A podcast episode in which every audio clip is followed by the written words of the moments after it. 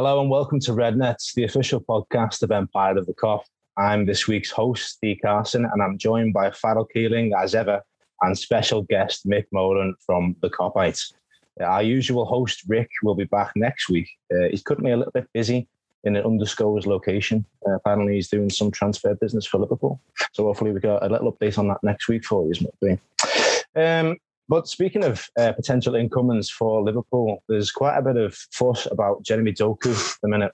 Two journalists, Pedro Almeida and Sasha Tavalieri, are claiming that Liverpool could be in the market for the Rennes attacker and that the club are demanding around £40 million for the player. So, I mean, to kick us off, I just want to get some thoughts from both of you on, do we need another attacker? Doku, has he impressed you? What did you think of him at the Euros? He was particularly outstanding for me against Italy. So I'm just going to go first to Farrell, and I just want to get your thoughts on the Doku rumours and do we need another forward? Yeah, no, definitely. I think the Italy one is the one that would stick out in the memory. You know, he had a decent Euros. I think the main sort of comment regarding Doku has been bags and bags of potential, but not the end product yet. But then he's 19 years of age. That kind of comes with the territory, more or less.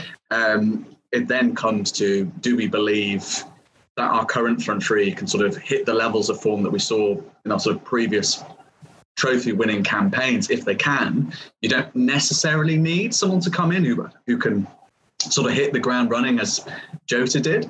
It just depends on how confident we are that the likes of, because it's not really sort of Salah we're necessarily worrying about. It's more your Mane and your Firmino.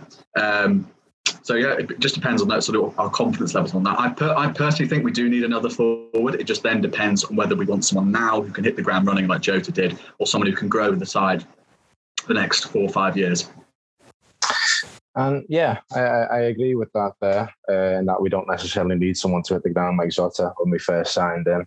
But I'm just going to go over to Mick now and just ask you whether, you know, with the likes of Elliott coming through the system, do we need a player, or maybe, you know, who could play at the front line? Do we need someone like Doku to come in, or maybe should we aim a little bit higher? And also maybe a comment on the price of about £40 million as well. Yeah, I think the prices nowadays, it's just craziness, isn't it? Like Farrell said, he's only just turned 19, I think, in May. So, I mean, like you said, Steve, he did play well in the Euros. Like, he looks like a top talent. He's got that raw pace. He's got that agility. He's got that directness and in the final third that you need, and what Klopp identifies in a forward player. He ticks a lot of those boxes, and if it did come to fruition, it wouldn't surprise you, because he has got all those very endearing attributes that we do need at the top end of the pitch. But yeah, I think with the Harvey Elliott thing, I think it's quite prominent that Klopp's been playing him in like a midfield role, and I mean, you can still play that right side of a three, but I think he hasn't got that blistering pace like a Doku probably has, where he can get in behind and he can show him behind and get that ball played through to him and get through. I think maybe in a few more years, Harvey Elliott could get into those type of positions. But I think now, with the game intelligence he's got for such a young player, I think him in a three or as a 10 maybe would be better for him. But yeah, Doku could be good. Yeah, I mean, the thing is that, like I said, with the pace thing, I think that's one thing we definitely need more of from the bench. I mean, you look at the likes of Origi, he's not slow, but he's not quick, is he? I think sometimes he does look like he's looking a bit laboured, or like he can't be bothered. And I mean, I don't know if that's just his style, but it clearly is. He just sometimes just doesn't look completely interested, which is a bit frustrating at times, where you see Divock Origi getting stripped and ready to come on off the bench, and you're like, oh, really? Can't we do it? But then you've got no one else really to kind of fill that void. So, I mean, the only other players you can think of really is like a Shaq, which, I mean, we're going to come on to in a bit, aren't we? I mean, he might be leaving as well. And then you've got Minamino as well, who's done well in pre-season, but also not blessed with that blistering pace, but he's got a bit of game intelligence. He's got that agility. He ticks a few of the boxes that Klopp wants, and he was a good deal for, what, £7 million? So, it wouldn't surprise me, but the Klopp comments recently, maybe throw all that out of the water anyway. But yeah, we'll see. Yeah, I do think it is interesting that Elliott is playing in a midfield role during pre-season. I think that certainly is maybe a bit of a, not so much a warning to Curtis Jones, but I think it'll be something Curtis Jones is certainly thinking about. And yeah, you mentioned Zerdan Sakiri there. Obviously, at the minute, Liverpool would need to shift a non-homegrown player before they can bring one in, and Doku would be one of those non-homegrown players. Now, Zerdan Sakiri has been linked to a move away from Liverpool several times. There's been some reports in Italy. There's been some reports in France. But the latest one, and it seems to be getting a lot of traction because it's been reported by L'Equipe, but it's also been regurgitated by Fabrizio Romano. And it's that a deal is close with Liverpool and Leon Fazer and Shaqiri, and that the player is now actively pushing for a move. The only thing is that certainly caught the attention of a lot of Liverpool fans is the price mentioned for Shaqiri. £6, £7, £8 million is the fee that's being talked about at the minute, which does seem dramatically low. So I'm just going to go first to Farrell, and I want to get your thoughts on the idea of losing Shaqiri. Maybe the idea of bringing in a player non-homegrown, is that maybe why the fee is so small? And then just, yeah, I mean, can we cope without Zerdan Shaqiri coming off the bench and scoring braces against Manchester United? Shaqiri's exit, I think for me, it's quite interesting for a number of reasons. As you pointed out, with the asking price, £6 to £8 million, is, well, there's no two ways about it. It's dirt cheap for a player of his quality, especially coming off the back of the Euros he had for Switzerland. Again, I can kind of understand him wanting to go because he's almost too good for our bench, but then he's not quite good enough then to be a permanent, to be a starter for us. So I understand why he'd want to go, and certainly for the likes of like Lazio, Lyon, I think he would be a starter. So it then comes down to, as you rightly pointed out, with the non-homegrown quota, like getting them out as quickly as possible, even at the cost of, say, £5 or £7 million, would go towards freeing up that space to then bringing in either your new midfielder, your new forward. But bizarrely, but actually one interesting theory I saw on the Twitter sphere, I think came from Stephen Drennan, was that selling Shaq for such a cheap sort of asking price would sort of lend itself very well to building up a relationship with Lyon of the kind that we sort of have with Leipzig. You know, sort of get in their good books. You know, they produce a lot of really good talent. And if you're on, as I say, if you're on their good books, then having that sort of relationship pre-existing would then lend itself really well to any sort of further dealings in the transfer market, maybe not necessarily in this window, but more thinking long term. Because especially if you're competing against, say, the likes of City and the City Group, you know, if they have their hands in all kinds of pies, you want to kind of have those relationships already in place, so you can, to a certain degree, counteract what they're doing at these other kinds of clubs with these other kinds of expansive networks. Yeah, no, that's definitely an interesting thought process there from Stephen Drennan. Yeah, I mean, having those relationships with clubs like Lyon definitely isn't bad, especially when you look at players like Aouar. You know, if you were to have that sort of advantage over the likes of Arsenal and Juventus for a player like that, I mean, it's invaluable. So, yeah, I'll put the same question to Mick, and I'll just say, you know, letting Shaqiri go for such a small amount, is it a mistake or is it too early to tell?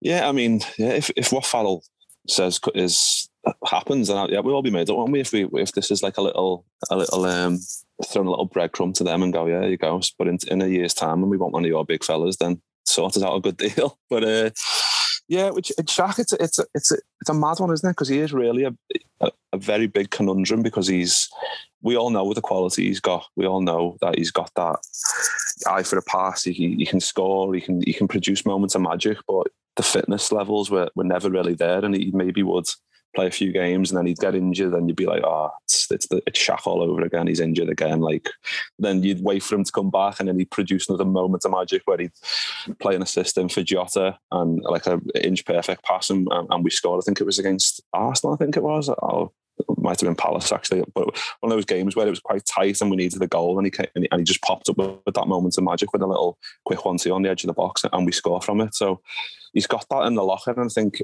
the only thing is, like, he's 30 in October and his contract ends next June, doesn't it? So it does make sense maybe to have a look and see how much we can get for him. I mean, the prices that have been bandied about isn't good enough, especially we got him for 13 million, did we? So we're making quite a big loss there on a player that you think we should be making. Even if we just recoup the 13 million that we paid, you'd be like, right, fair enough. Like, he's a lot older than he was what was it, 4 years ago when we signed him. So he's been here a long time. So that value will obviously depreciate as he gets older anyway. So yeah, I think it's one of them. If we didn't have this non-homegrown quota, then I'd definitely consider keeping him around. But if it's a means to getting someone else in who could be maybe a bit more an attractive option off the bench, who's going to stay fit, who can come off the bench and show a bit of raw pace and also not be demanding a starting position.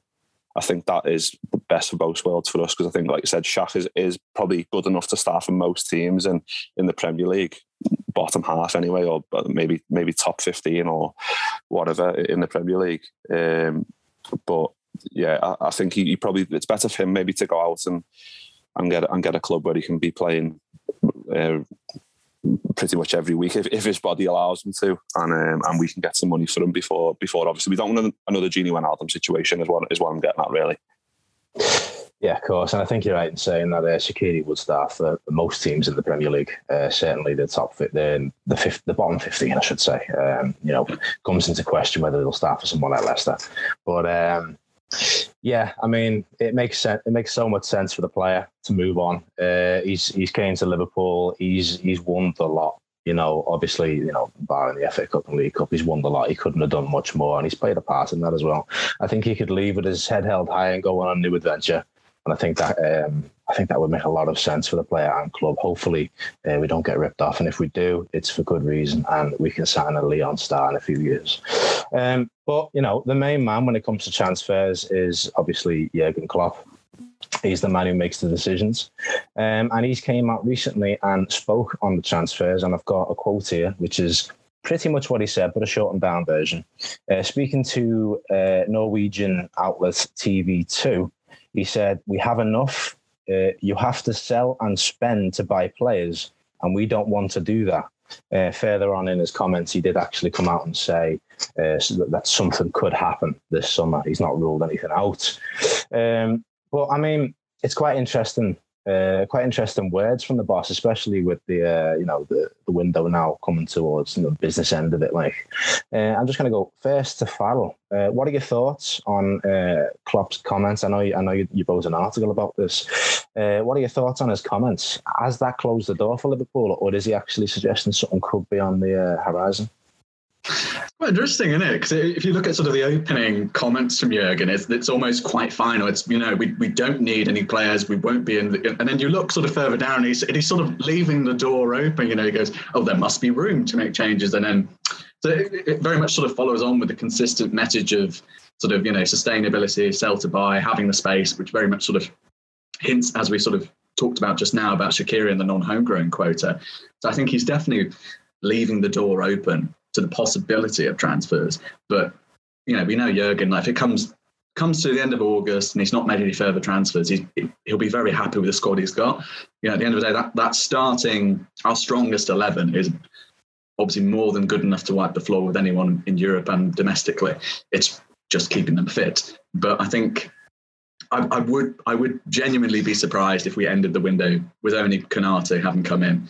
But then it just does depend on us being able to sort of expedite sort of sales, Shaqiri, your Origis, that kind of band of non-homegrown players.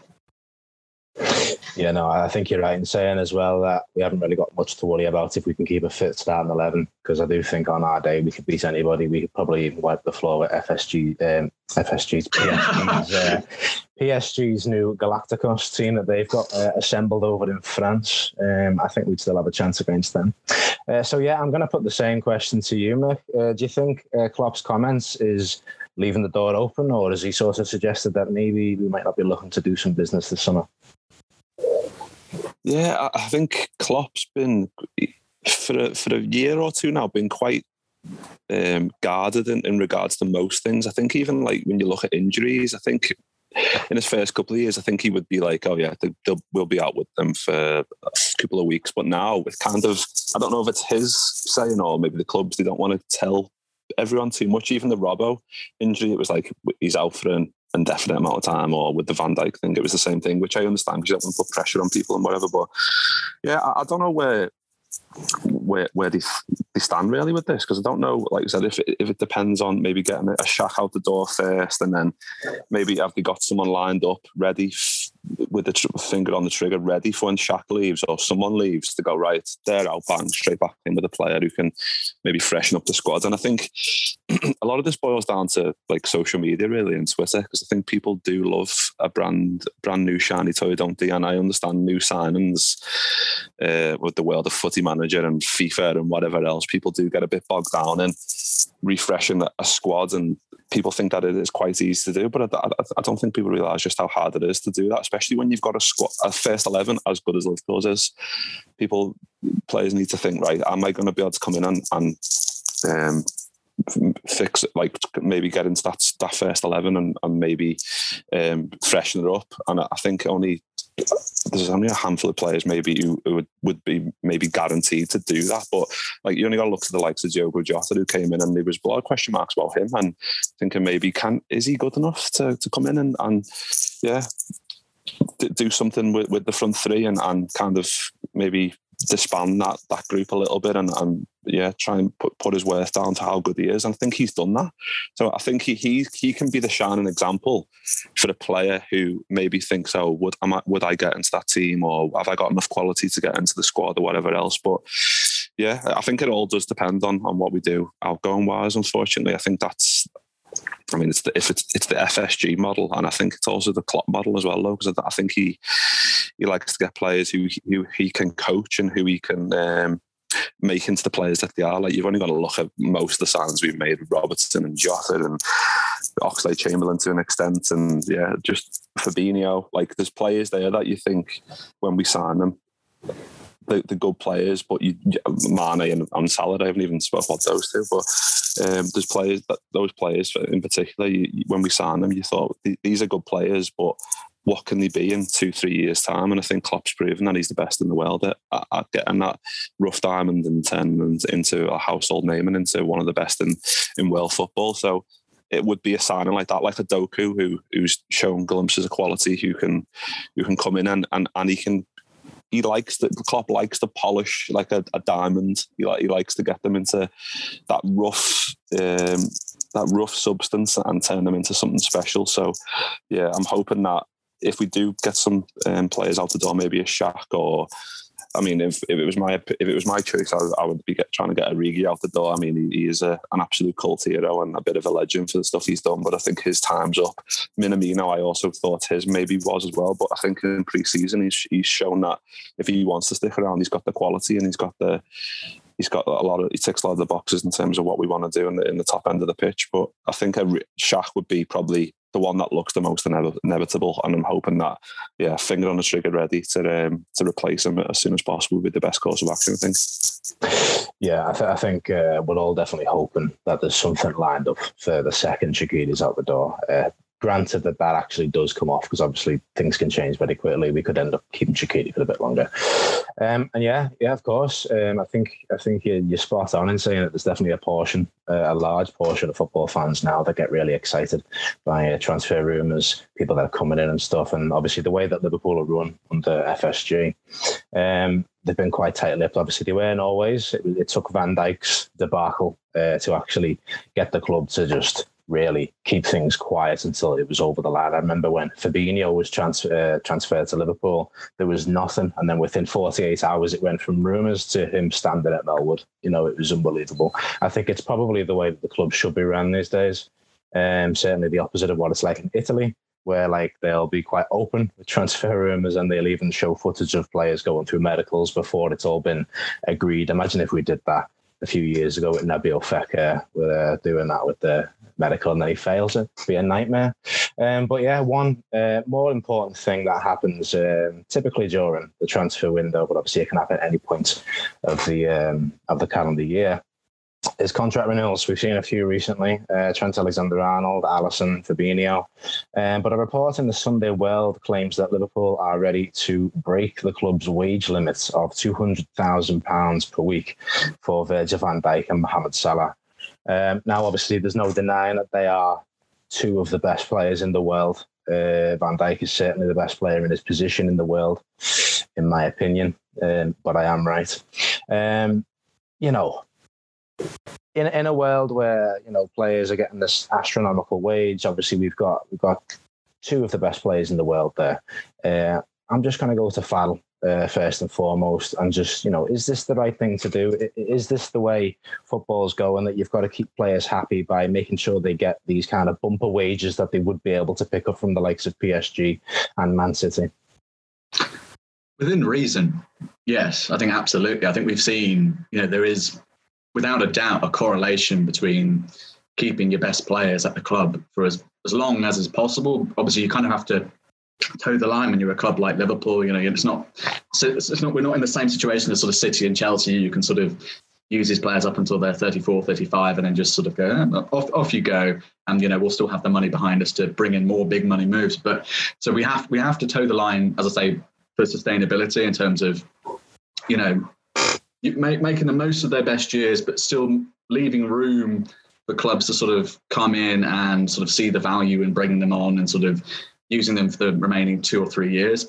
In terms of Salah and Van Dijk, I think it certainly makes a lot of sense to break the wage barrier for those two specific players. You know, as we've seen, certainly since Van Dijk's come on board, he's completely, utterly changed sort of our fortunes, as has obviously Alison to a certain degree.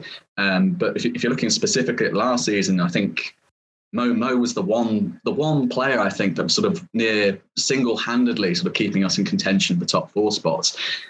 And if you look at him, you know, I know he's 29, and the concern is what's he going to be like beyond 31 when his contract runs out in 2 years' time. But it does look like one of those sort of specific class of players that you think could potentially squeeze more of their best years out themselves for like beyond 31, 32, 33 maybe, potentially even beyond that, depending on how well he looks after himself. But then it obviously comes down to how long the club are prepared to gamble on his best years. I think, for me personally, I'd be more than happy to keep him on board till 2025 and then see what happens there. No, I absolutely agree. To keep the best players in the world, you've got to pay them the wages that they deserve. There was an interesting article by Melissa Reddy in The Independent earlier today, which was talking about the situation around Lionel Messi. There's been some suggestions from pundits that, you know, Messi could have perhaps stayed at Barcelona and played for minuscule wages, so Barcelona could force through whatever they needed to do with the league in Spain.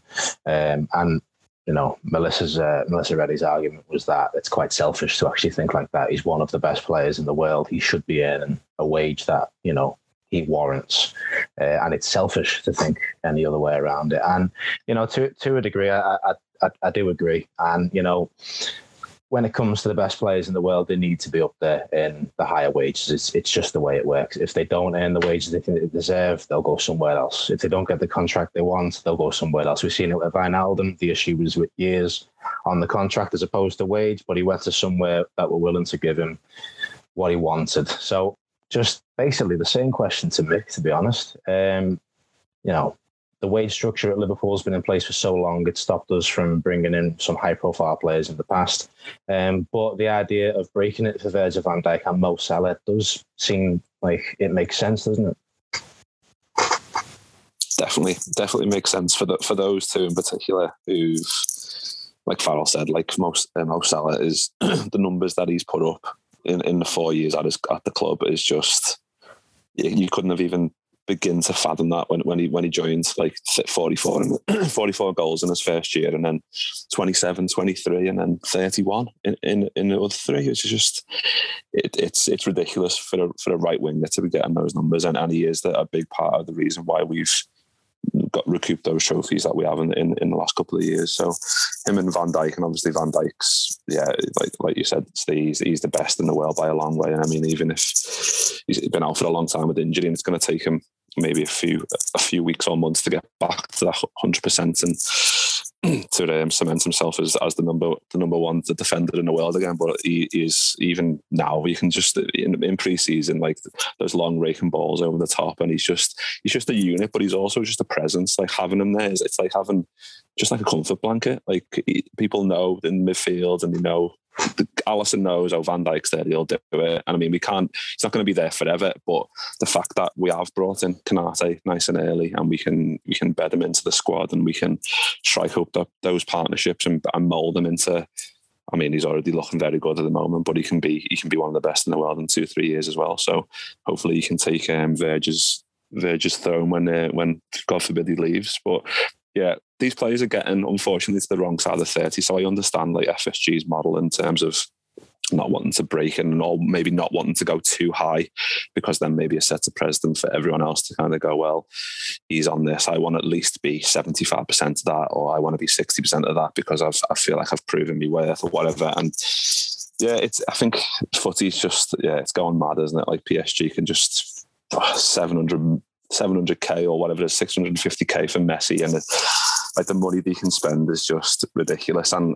it makes it unfair for everyone else, because then you can do those little side glances at those teams, and players probably do it and go, well, this player's getting 250k and I'm twice the player of him, so why am I getting this amount? Where I could go there, take his position in the team and get twice as much money as he is. So I understand the thinking, and I mean, it comes down to, again, the Klopp scouting methods, and I think a lot of it does go into what type of a person the player is as well, and are they going to be seek and high demands? Are they going to be a bit of a menace in and around the training ground? I think a lot of that comes into it, that they're not going to be going, right, after 1 year I want my wage to be doubled. So I think a lot of time is spent in trying to get these players who are happy with a wage that is still really good in comparison to the average Joe working an average job. So with Virgin Salah, that's a no-brainer for me. I mean, another one that I definitely want to get sorted is Jordan Henderson, because I know he's 31 now, I think. So I understand the hesitancy, I'd say, but I mean, I've spoke to like Paul Gorse from the Echo recently, and he thinks that it's like a storm in a teacup. He thinks it's just like the off season, the Henderson's camp are thinking maybe that we can try and get some more money out of it. But Jordan Henderson doesn't strike me as the person who'd rock the boat. I mean, he's the talisman, and he has been for a long time, and 10 years of the club. So I imagine that'll get sewn up, and I hope it does, because having that uncertainty around your captain going into a season where we do need a fast start, I think is paramount. So I'm hoping that one gets sorted as soon as possible as well. Yeah, of course. The Jordan Henderson situation definitely needs to be resolved, just for the sake of all the fans and all the players around them as well. The last thing you need is uncertainty over your captain's future. And I think you're right in saying as well that he's not the kind of character that's going to be kicking up a fuss and anything like that. He's going to want to get this sorted as soon as possible. And, you know, like yourself, I'm quite confident, and I hope as well that it will be sewn up quite soon. Now, we've been speaking about 20 minutes there about football-related things. And it is pre-season, obviously, so transfers do dominate. But there has actually been some football played recently at Anfield, no less. So I think we should probably spend some time talking about the football. Liverpool played 2 pre-season fixtures against 2 Spanish sides in 2 days. It was Athletic Bilbao in the first game, which was a 1-1 draw. Diogo Jota scored the goal for Liverpool. And we took on Osasuna following day. It was a 3-1 win for Liverpool. Firmino scored a brace, and it looked like Minamino scored the opening goal, but it was actually chalked down as an own goal. But in my heart, I'm still going to give it to Taki. So there was a few outstanding players in the games for me. Obviously, Tsimikas was fantastic, obviously. Bobby Firmino, outstanding as well. Takumi Minamino, you can't fault him. The man's like a machine. He ran non-stop the entire time he was on the pitch. And in the first game as well, against Athletic, I thought, you know, the players were quite impressive. They seemed to be seriously boosted in the first half by the presence of the fans. They were unlucky to only get one goal. But yeah, I'm just going to get basically your thoughts, Farrell, on first and foremost, the game against Athletic Bilbao. What did you think of that? Obviously, I think we were quite unlucky to not win that game, 1-1 draw. And also the same against Osasuna. We won 3-1 in that game. Any standout players for you? Well, I think, again, we're all tired of me blagging on about him, but definitely Harvey Elliott really sort of, pardon me, yeah, really very impressive again in that midfield role. I think it's almost surprised Klopp to an extent. I think, obviously, you've seen him with experimenting with Alex Oxlade-Chamberlain in the number 9 role while Firmino was away. I think you know, Elliott's taken to that midfield position like fish to water. You know, he's clicked really well with the front three ahead of him. He sort of very much understands already sort of how to sort of time his runs, you know, sort of the tactical demands under that system in terms of the pressing. Very impressive, very mature. I think, I know at the start of the season, I think we were all, after that campaign in the Championship, thinking, okay, he's going to get some minutes in our cup games. We're not going to send him out on loan again, probably, unlikely. And then he's had that pre-season, and it's sort of, I think it's changed, obviously, a lot of the fans' minds on him. It's changed the coaching team's minds on him. I think I'd be very surprised at this point if we don't see a lot more of Harvey Elliott than we initially expected at the start of pre-season. Again, as you rightly pointed out, Jota has just looked absolutely phenomenal. In fact, I think Jota and Mane in particular look really up for it this season. I think it says a lot that, you know, obviously Firmino's come back, he's bagged a brace, he's looked utterly, you know, ready for the season proper, and we're still sort of talking about, okay, it's going to be sort of Salah, Mane, Jota really realistically starting against Norwich.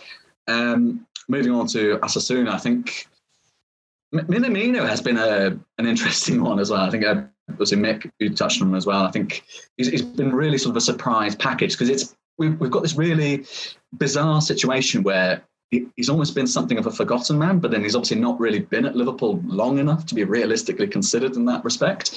But he's really sort of come out guns blazing. I think a moment that really sort of sticks out for me personally, I think in the Osasuna was, I think it was that overhead ball from Konaté, and he's sort of being pressed as he's moving into the box, and he's, you know, Minamino of last season would have been completely bowled over by the you know, defender in that situation. But he seems to have built himself up a bit. You know, he's got a bit of strength. You know, he could sort of, you know, ultimately it didn't end in the goal, sadly.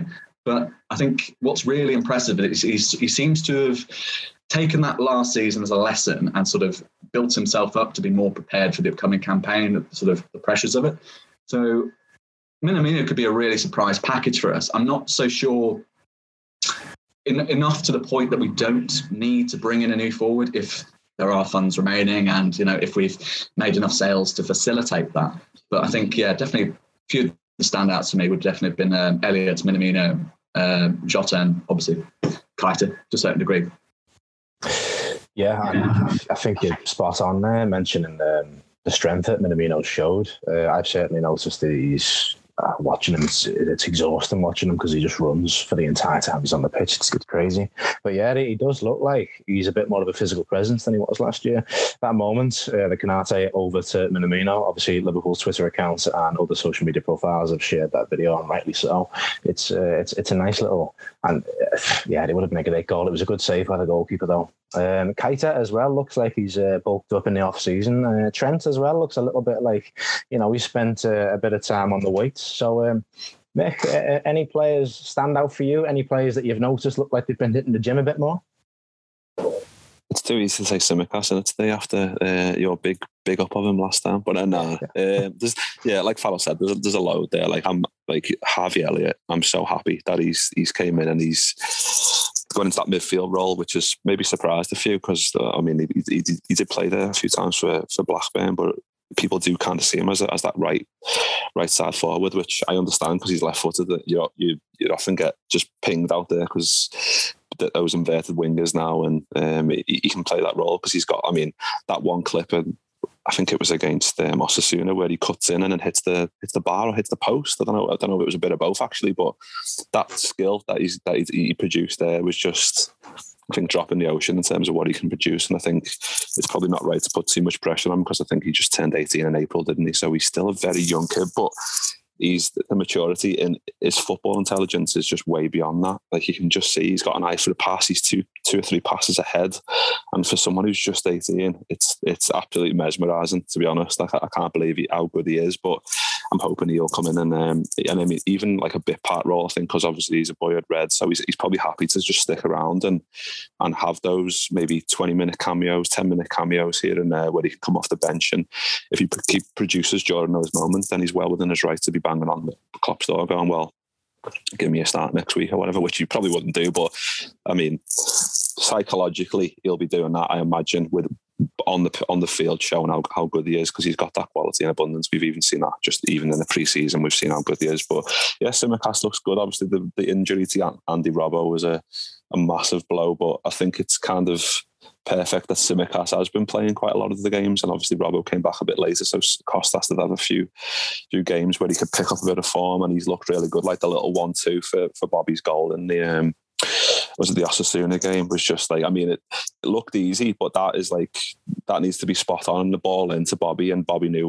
where he was going to put it. That's like setting it up perfectly for the season. Like, it's better to get those things, I mean, it's better to get them wrong in pre-season, but to get them right and to kind of build on from that ready for the season is even better, to strike up those partnerships. And I think he's a big character in and around the squad as well. I think he's got that hashtag Greek Scouser, which I think everyone's picking up on and just like running with it. But I think if he can stay fit this season, and I mean, we need him to, I mean, at least the first 3 or 4 weeks of the season, or up until at least after the international break when we play Leeds, we need him to stay fit. And I mean, he showed that he's more than an able deputy, and we can rely on him.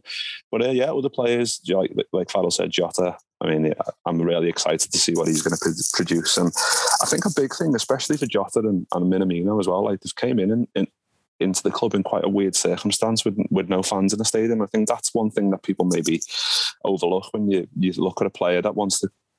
I mean, with Thiago, was it maybe slightly different because he's so experienced, and it probably didn't phase him as much where no fans in the stadium, he can get on with it because he's played everywhere, he's played in every stadium, he's used to it. But with Jota and Minamino, I think that promise of playing in front of the Kop and having those moments where you maybe produce a bit of skill and you get clapped off, and it all accumulates in the brain, and that kind of can set you on the path for a bit of good form. And I think not having that, and then obviously Taki got shipped out on loan because I think maybe he wanted a few more minutes, and he'd done quite well for Southampton. I think those little things you kind of don't look at in terms of a big thing, but I think they are. And I think this season, with certainly with fans back in the stadium, I think we can expect better things from both of them. I mean, Taki's, like we've seen, he's really good. And like you said, he looks like he has bulked up a little bit as well, which is even better, because we don't want him getting bowled over in those positions where a Mane is, and he definitely doesn't ever get bowled over. He's always strong, isn't he? So yeah, I'm excited. There's a lot of players I'm excited to see, but I think it's that people want to see new players come in, and but I'm hoping that these players that we've got maybe on the periphery, the likes of Elliott and the likes of Minamino, can come in and show what they're all about this season, and maybe just put like a bit of a stamp down on what they can do and what they can produce for us going forward.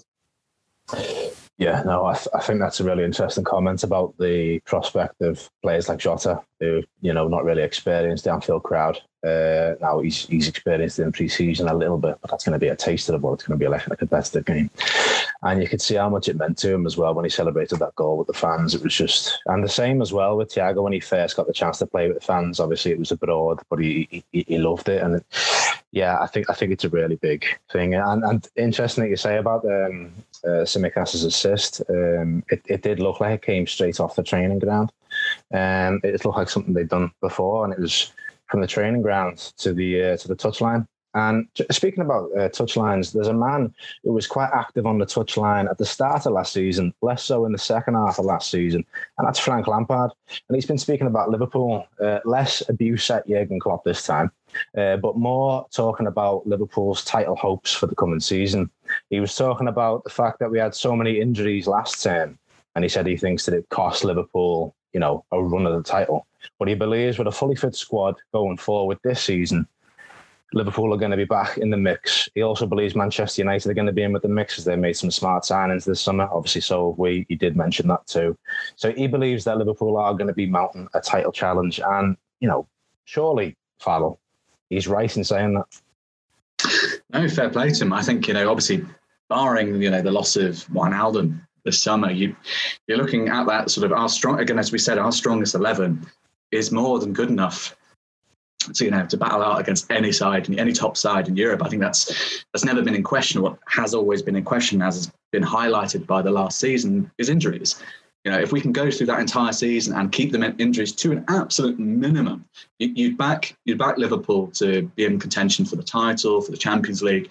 It's just that one awful question is whether we can last the season and not sustain massive injuries, or worst case scenario, massive injuries in one position, that was, as was the case last term.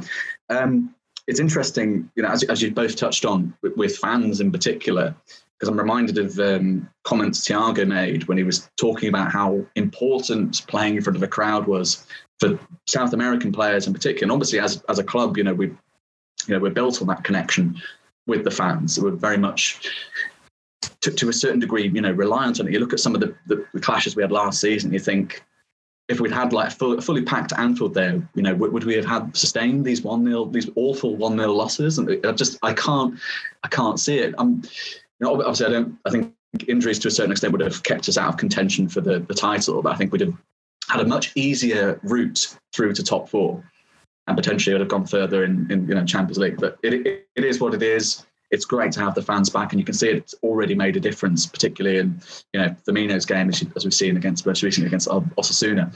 So I think, yeah, I'd absolutely back Liverpool to be, you know, in contention for the title at the very least, if we can avoid major injuries. Yeah, absolutely. Like you said earlier in the podcast that our starting 11 is, you know, up there with the best 11s in world football. And yeah, absolutely. If we can avoid injuries, we're flying. And with fans back in the stadium as well. I think you're right to touch upon that again there. There was a report, I don't know the exact statistics, but it was by Dominic King in the Daily Mail. And as I say, I don't know the statistics, but it's a quick Google search if you want to look for it. Saying that Liverpool and Everton were the worst affected teams in the Premier League when it came to fans not being present. So I think that's a very interesting thing. And it's something that both Liverpool and Everton can look forward to this season coming. So yeah, Mick, basically, the same question to you. Do you think Liverpool, with a fully fit squad, can mount another title challenge this season? And, you know, are we going to dominate Europe once more? I hope so. I think it's... people are getting a bit worried about that like I said, that depth, that quality in depth, that maybe we haven't got. The likes of, obviously, City were already a force anyway. Then they go out and spend 100 million on Jack Grealish, who is one of the better players in the league, and it was a bit annoying to see that. And then you see Man United sign Sancho, and I think Varane's nearly tied up as well. So two really strong signings there. But if, like Farrell said, if we can keep our first 11 fit, got absolutely no qualms about how far we can go in both of the top two competitions, the Champions League and the Premier League. I think with Van Dijk and Gomez back and Matip back and missed Hendo for a big portion of last season as well, we can be as good as we want to be. And I think with fans, like I said, fans back in the stadium, like it's no coincidence that, was it like 68 games unbeaten, was it, at Anfield we were, up until that Burnley game? I think that's literally... There's your answer. Those, like you said, Farrell, those very, very hard to watch defeats, the 6 in a row was at Anfield last year. Don't think any of those happen. If there's even a portion of Anfield in there, even if there was 10k in there, I still believe that we maybe get a draw out of them or at least avoid defeated in some way, or even maybe sneak a win. But yeah, having the fans back in it is like a bit cliche, but it is literally the 12th man. I think, like you said, Steve, I did see that piece by Dominic King where he's like Everton and Liverpool the most affected. And I think, yeah, it's because it's like an extra body on the field. Because I mean, they've been to Goodison Park and you see how vociferous they are in the support. And I think sometimes it's a negative for Everton. I think sometimes because they're that passionate, sometimes they go over the edge, and it does maybe have a negative effect with it. I think with Liverpool, even if we go 1-0 down, you never walk alone, get sung straight away. There's always that backing, and it's that. It gives you, even if it's 1 or 2%, it gives that little boost. And I think, like I said before, with the players, the likes of Taki, the likes of Jota, the likes of Thiago, who haven't experienced that yet, from what they were last year, we can only see an increase in their performances, I think, based on that. And I think, yeah, I'm hoping that it's literally going to be the perfect storm, that we've got these players back. We've signed Konaté nice and early, who looks like a beast in pre-season, looks like he's going to be a really good player for the club. Got fans back in the stadium. And like we said, if we sell a Shaq or we get someone else in as well, then all the better for us. And I think we can definitely mount a challenge in both of those. But I understand, like, people... maybe getting a bit frustrated with business elsewhere, and maybe Chelsea signing Lukaku and you're like, oh God, that's a great signing. But you've just got to look, like, I think Fabinho did an interview recently, didn't he, where he said like, we don't look at what other teams do, and we've got this club and this squad has won 2 of the big trophies in world football, so why can't we go and do it again? So I mean, that's that's a fair point, isn't it? When you look how good the squad is and how good the first 11 is. Yeah, well, the squad, and I think the Fabinho comments are really important, because the squad that we've got, they're just a big group of mates. They probably feel like they can take on anybody in the world, and they have done before, and I'm sure they will do again. It's interesting that you talk about Goodison Park there, and sometimes our a negative atmosphere can have a negative impact on the players, and that's hopefully something we'll see this coming weekend when Liverpool are finally in Premier League action again against Norwich City. And that's not a slant at Norwich City fans. That's just the hope that we're going to beat us. So, yeah, Liverpool back in Premier League action. It's been a wait. It's been, we're going to have stadiums more or less full again. It's going to be great to see. And, yeah, we're hoping to get the season off to a bang. It'd be great.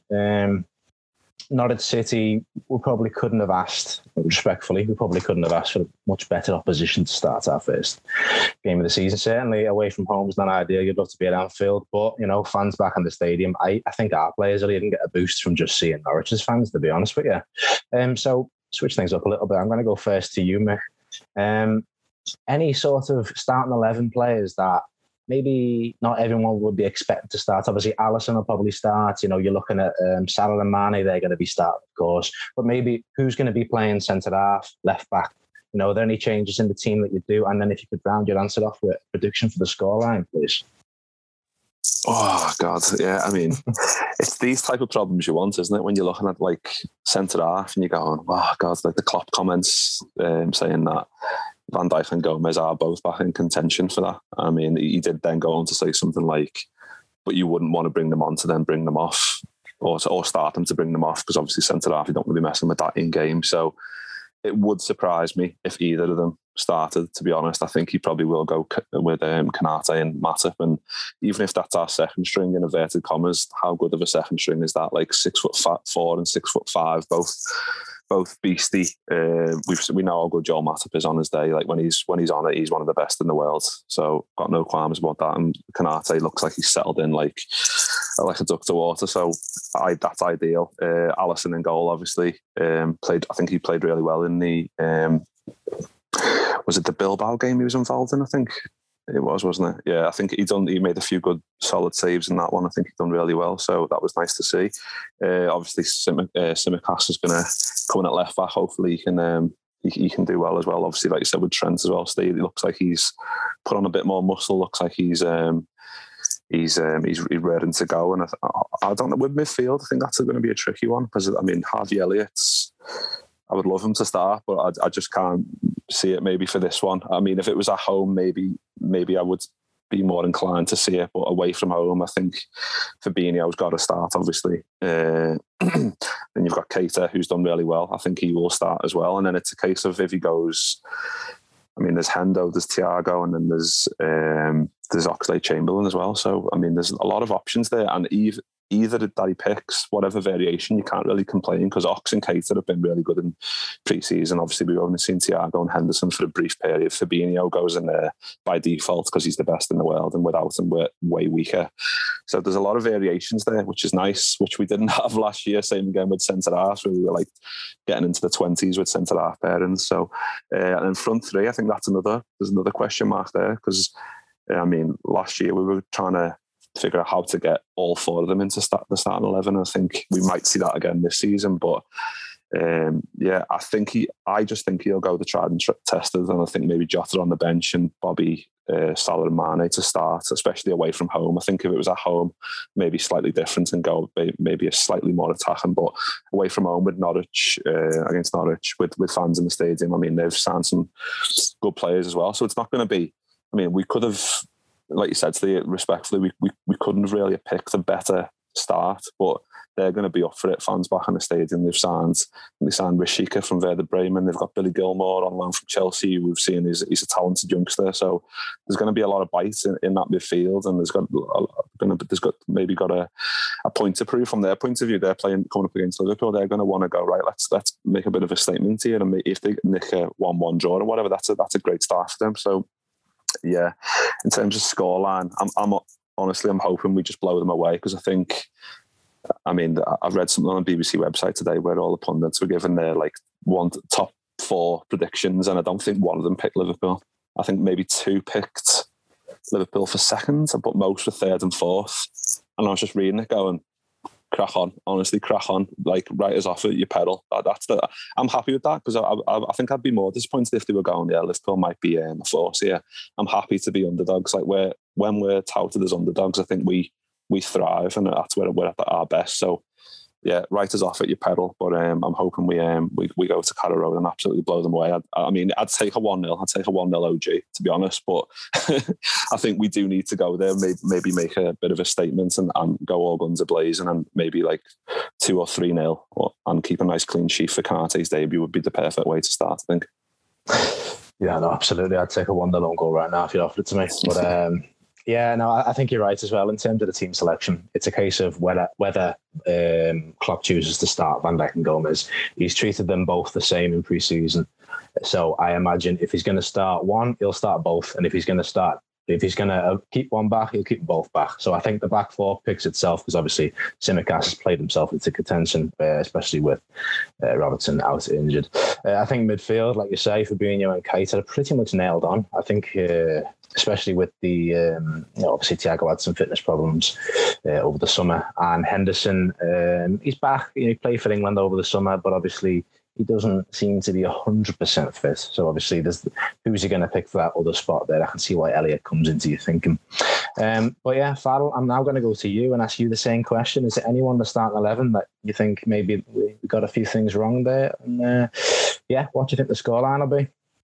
I was just listening to Mick listing all our options, and when you actually look at it, and you look especially in midfield, you think, well, on the surface it seems like we've got a lot of depth, but then you've obviously got to look beyond the surface level, look at the stats, and you realise, well, there's a lot of injury prone players in the mix. But in terms of the back four, I think you've both hit the nail on the head. I think if he's not going to start either one of Van Dijk or Gomez, I think they'll both be on the bench. I think we can sort of pretty safely predict it's going to be a centre-back partnership of Matip and Konaté, and then sort of usual suspect of right-back, and then Simi jumping in for Robbo. Midfield, I'm with Mick on this one. I think, I'd love to see Elliott start off the back of his pre-season, but I just think it's not at Anfield. I think Klopp's going to be slightly more cautious. Fabinho and Keita are going to be bolt on. I've sort of scribbled down. I reckon James Milner could start that one. Because I know Liverpool would say, oh, he's 30, 35. There's younger legs you can use. But I'd be very surprised if Klopp didn't opt for that sort of experience and safety in midfield. Up front, I reckon he'll start Jota. I know it's a risk, but I reckon if he's going to have Milner in midfield, I think he'll take He'll have a bit more risk up front. So I think it'll be Mane, Salah, and Jota up front. And as scoreline, tell you, it's one of those games you could see there being a lot of goals. But I'd bite your hand off for a 1-0 just to start off the season, right? Score prediction. I'm just going to go. I'll say a 3-1. Hope I don't live to regret that. I like the optimism. I think we're all right in saying that. I take a 1-0 right now, because the first game of the season, anything can happen. I think the starting 11 talk, I think we've pretty much got it right there. I think the big decisions come in that third midfield spot, whether Van Dijk and Gomez start, and also does Jota maybe get a chance in the starting 11. I think your James Milner shout, not one I actually thought of beforehand. I think that's a really good shout. I can see that being the case, especially needing a leader on the pitch, especially if Van Dijk is deemed not fit. And I think that is all we've got time for this week. Social links for all three of us, including our guest Mick Moran, will be listed on the article that you are listening to this from. So thanks to Farrell and Mick for joining me this week, and thank you for listening.